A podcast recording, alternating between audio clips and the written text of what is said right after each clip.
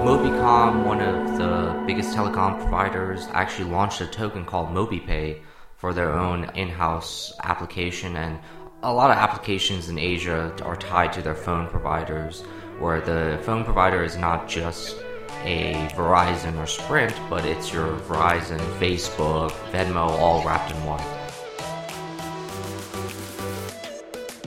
Welcome back to the Global Startup Movement, where every week we bring you conversations, insights, and innovation highlights from emerging startup ecosystems all over the world. I'm your host, Andrew Berkowitz. Thank you for tuning in. I am joined today by Tsolmondorj Natsagdorj. He was born in Mongolia and grew up in the US. While he was a student at George Mason University, he started TokenPlay, a blockchain gaming distribution platform that was acquired within a year and a half for $2.4 million. He then traveled back to Ulaanbaatar, Mongolia, where he helped to build up the nascent blockchain and cryptocurrency ecosystem and now advises multiple Mongolian startups and ecosystem stakeholders. He's here today to unpack the current state and players within the Mongolian startup ecosystem. Tsolmondorj, welcome to the show. Hey, Andrew. Thanks for having me. I appreciate it. And to any Mongolian listeners, uh, Sambeno, happy to be on here. And so, why don't we start this off which is getting an idea of, of the landscape in Mongolia? So, it looks like a third of the population actually live in Ulaanbaatar. That seems to be where most of the companies and infrastructure is located. Um, so, tell us a little bit about the city. Like, if we were flying there and we just touched down today, what would we come out of the airport looking at? Currently, if you flew into Ulaanbaatar, you'd be flying into uh, Chingis Airport. However, there actually is a new airport that has been built and it should be operational by 2021 or 2022. It was funded by the Japanese government and it's going to be about three times the size of the airport. Understanding the Mongolian ecosystem is really you would uh, you need a history lesson on the Mongolian society and how uh, dramatically we have changed in the past hundred years. We've been a largely, you know, herding nomadic culture for most of our existence. When we converted into a socialist revolution and we had the backing of the USSR, that was where most of the infrastructure development actually begun, and the city of Ulaanbaatar uh, really grew in height and um, you know, converting a, a, whole culture of, you know, it's 3 million people now, it's probably one third of that in the 1900s. So, uh, transitioning from a largely domestic herding community into an actual um, centralized government, centralized city planning, all of these things. Um, without Soviet development, we would not have been able to do on our own just because of lack of in house talent, lack of development, and just simply resources. And so, even though you were born in Mongolia, you didn't go back until you you were 21. When you first went back there, what was different between your expectations of what it was and what, you know what you actually saw?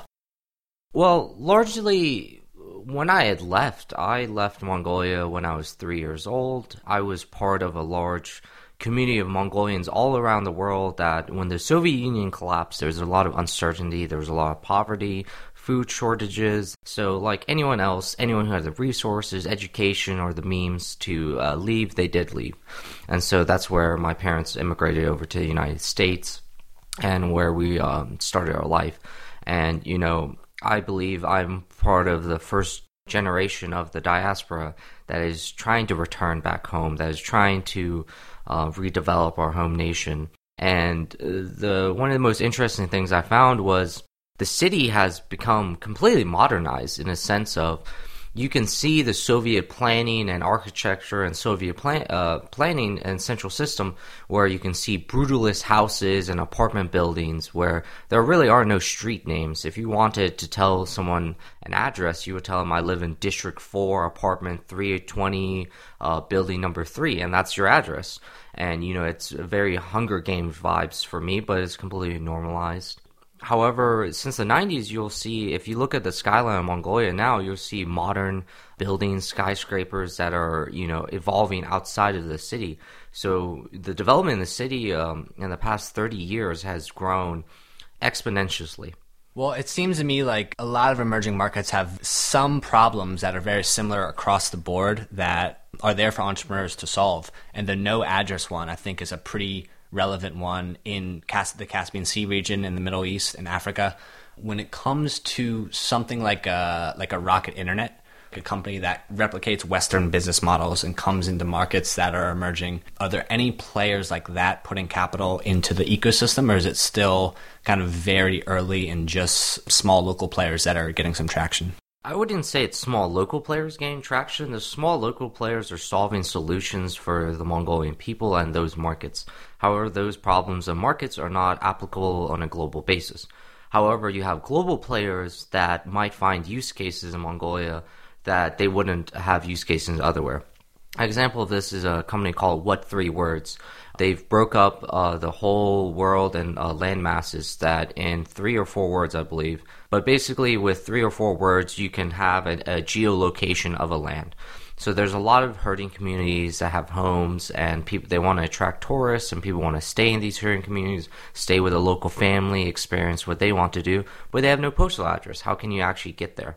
So a lot of these herding communities partnered with uh, Airbnb and What Three Words partner together, so people can actually find these uh, stays and locations. Uh, and homesteads or whatever it may be using the application, and they can go and find and uh, live with these communities. So it was refreshing earlier when you mentioned that the airport that's being built was actually um, financed by the Japanese and not the Chinese.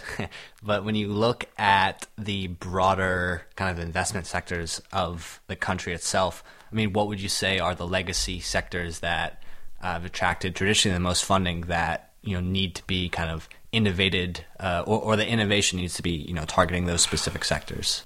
I would say, you know, 95% of Mongolia's economy comes from mining. The natural resources in mine are, mining are intense. Almost all of the coal in, mined in Mongolia is exported into China. Why? Because uh, there's a special kind of coal. It's a different ore. I forgot what kind, but there's different qualities of coal. And so the coal mine in Mongolia is actually hot enough that it can melt steel, uh, steel beams or steel. And so a lot of China's growth and manufacturing has been funded by countries like Mongolia or the Congo or this or that. And so we have a classic resource curse problem. And most of these problems I find are not a case of, oh, there's resources or there must be corruption, this or that.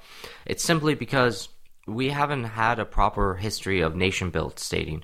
We were literally ragtag created in the 90s, and a lot of Eastern uh, European countries that were ex Soviet satellite states like us have experienced some of the similar issues of how do you separate your state industries, where that was your only industry, into something now into a free private market.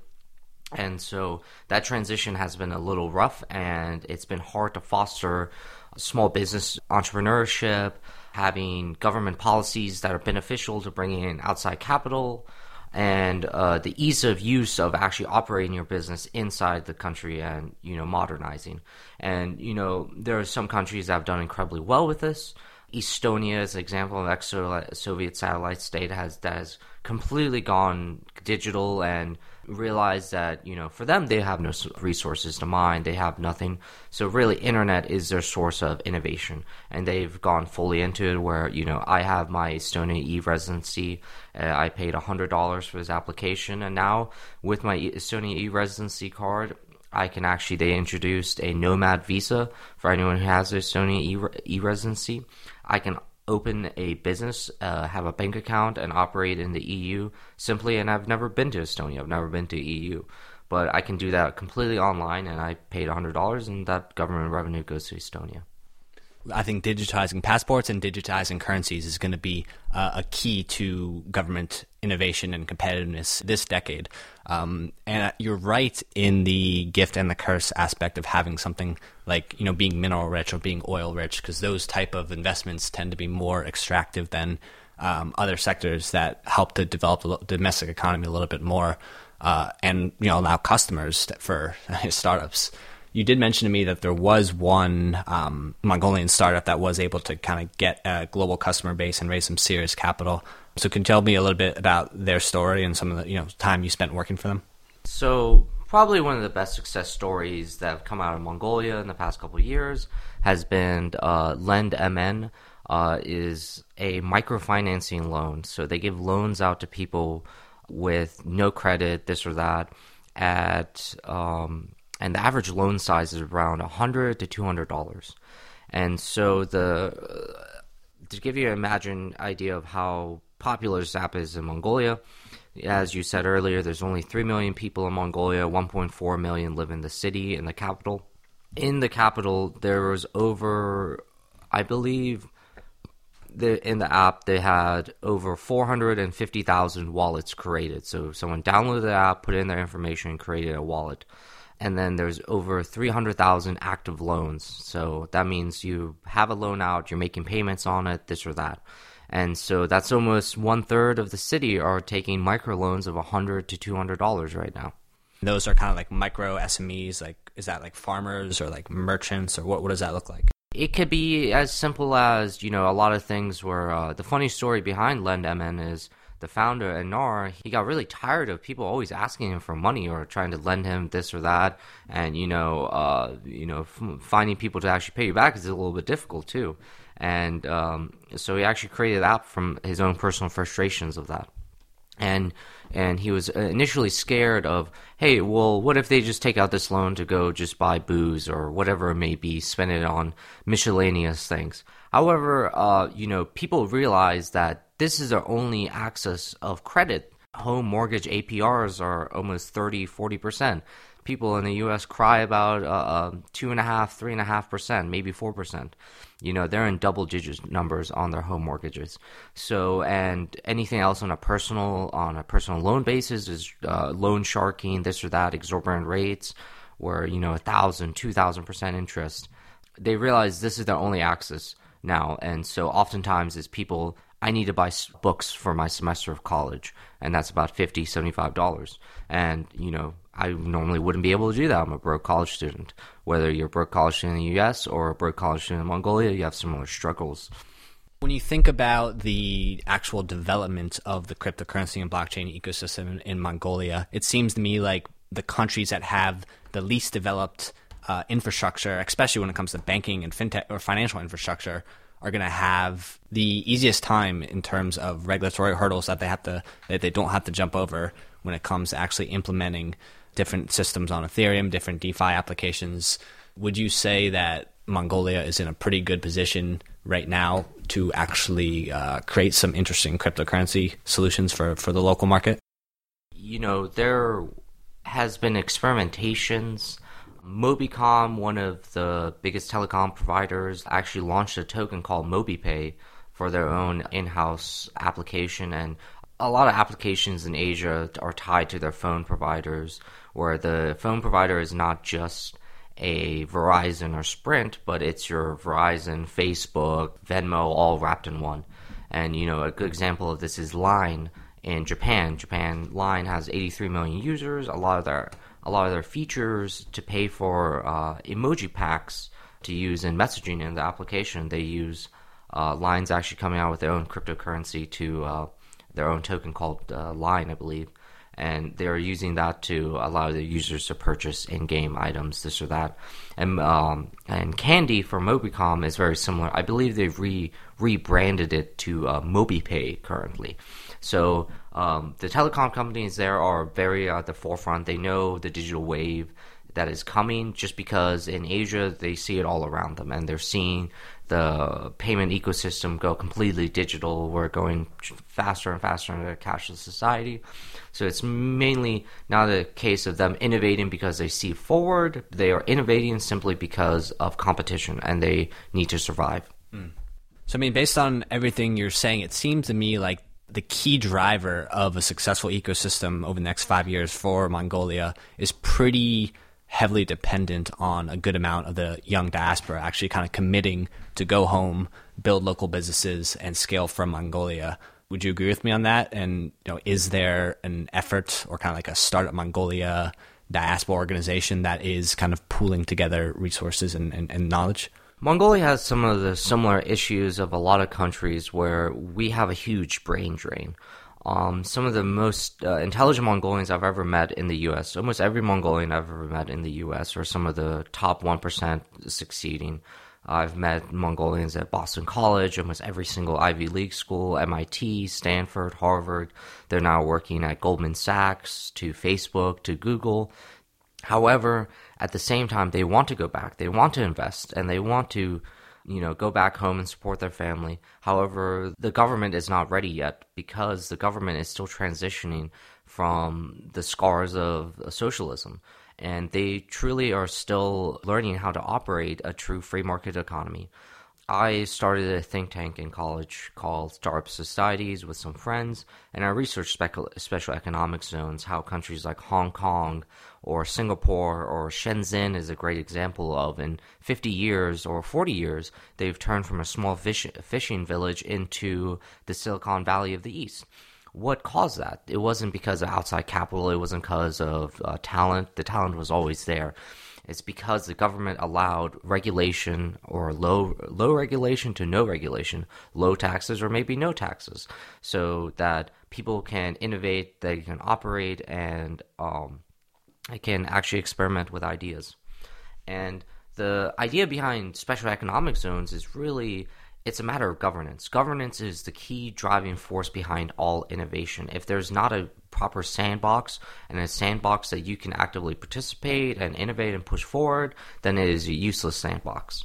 And one of the key factors in creating outside capital, outside investment is you need to have um, how easy is it to create an LLC? What is the paperwork? What is the bureaucracy to do this or that? How hard is it for me to get a bank account? How hard is it for me to get a certain financial license to operate my money services businesses? How, how hard is it for me to secure my supply chain with uh, the border and whatever taxes I might have to pay with that? So these are all things that um, need to be worked on to actually foster Currently, Mongolia has a dilemma. We are a landlocked country. We are we have no access to outside ports. Our only way you can get products in is flying it, or you have to go by a railroad through Russia and China.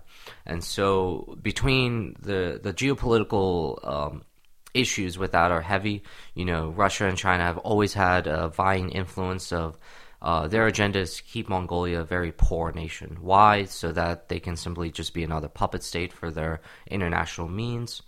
And you can see this right now with uh, with China's One Belt One Road initiative. Um, you know, they completely ignored Mongolia's routes. Why?